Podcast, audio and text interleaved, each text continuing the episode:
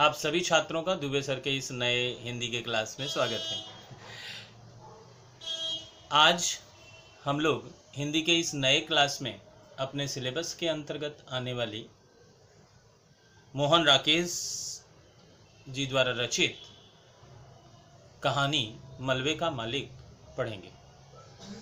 मलबे का मालिक कहानी हिंदुस्तान और पाकिस्तान के बंटवारे पर बंटवारे की त्रासदी पर आधारित है। उन्नीस में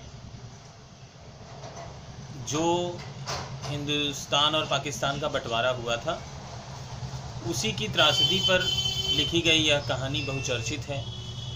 कहानी की समस्त विशेषताओं को अपने अंदर सजोए हुए मोहन राकेश जी की यह कहानी आपको हृदय तक छू लेगी। बड़े ही सुंदर, संक्षिप्त शीर्षक, अत्यंत ही प्रभावशाली वाक्य, सुंदर और दोहरे अर्थ वाले शब्द और वाक्य, ये इस कहानी की प्रमुख विशेषता है। साथ ही साथ, दंगों की वास्तविकता दंगों की वास्तविकता क्या है? वह यह कहानी भली भांति हमें समझा पाती है। मोहन राकेश जी द्वारा रचित यह कहानी दो दोस्तों के बीच की कहानी है। एक मुसलमान, एक हिंदू, एक गनी मियाँ और एक रखा पहलवान।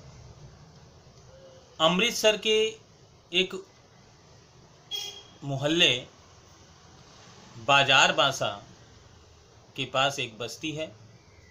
उसी बस्ती में गनी मियाँ नाम का एक मुसलमान रहता है और बंटवारे से छः महीने पहले उसने अपने जीवन भर की पूरी, जीवन की पूरी पूंजी को लगाकर अपने सपनों का एक घर दो तल्ला मकान, बाज़ार बांसा की एक सुंदर स्थान पर बनवाया। उसी मोहल्ले में रखा पहलवान, जो बेहद ही आवारा किस्म का एक इंसान है, और वो मोहल्ले में रहता है, और वह गनी मियाँ का इत्तेफाक से दोस्त भी है। पर दोनों के विचार, दोनों के रहन सहन दोनों का नज़रिया, सब कुछ में ज़मीन आसमान का अंतर है। गनी मियाँ निहायत ही एक ईमानदार और एक अच्छे इंसान है, जबकि रखा पहलवान बिल्कुल उसके विपरीत है। फिर भी, दोस्ती है दोनों में, दोनों एक दूसरे के बहुत करीबी दोस्त हैं। इसी बीच बंटवारा होता है। और बंटवारे के पहले ही गनी मियाँ किसी काम बस लाहौर चले गए रहते हैं। बंटवारा होता है। गनी मियाँ के सुंदर मकान पर बनाए हुए जीवन भर की पूंजी लगाकर बनाए हुए मकान पर रखा पहलवान की बड़े अरसे से नज, नज़र थी बड़े मने शुरू से ही उसकी नज़र उस मकान को हथियार लेने पर, क्योंकि वो दबंग किस्म का, एक गुंडा किस्म का इंसान था मोहल्ले में, इसलिए वह चाहता था कि वो इस मकान को किसी तरह से कब्जा कर लेगा। बड़ा सुंदर मकान है। मकान बना हुआ है, एक सुंदर जगह पर है। उस मकान को हथिया लेगा। जिसका मौका उसे इस हिंदुस्तान, पाकिस्तान के बंटवारे के समय, हिंदू मुस्लिम दंगे के समय मिल गया। और उसने मौके को चूकने नहीं दिया। उसने अपने कुछ सागिर्द, अपने कुछ चेलों को लेकर एक दिन गनी मियाँ के मकान पर पहुँचता है, जहाँ पर गनी मियाँ का पुत्र चिरागदीन अपनी पत्नी जुबैदा और अपनी दो बेटियाँ किस्वर और सुल्ताना के साथ रह रहे थे। मैंने बताया कि गनी मियाँ लाहौर चले गए हैं, बंटवारे से पहले ही। इसी बीच यह झमेला और दंगे की वह, दंगे का वह दिन, जिस दिन गनी मियाँ सॉरी जिस दिन रखा पहलवान गनी मियाँ के घर पहुँचता है ओए चिराग दीने ओए चिराग दीन। आवाज़ देता है, चिराग दीन देखता है रखा चाचा आया है। उसके पिता गनी मियाँ का रखा पहलवान मित्र है। इसलिए वह सोचता है रखा चाचा आया है।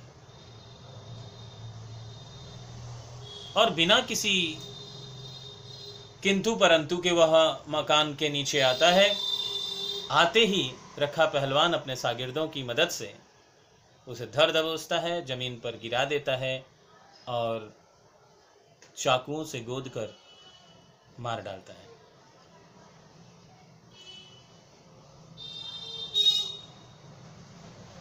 गनी मियाँ के बाद उसके पूरे परिवार को भी वह मार डालता है।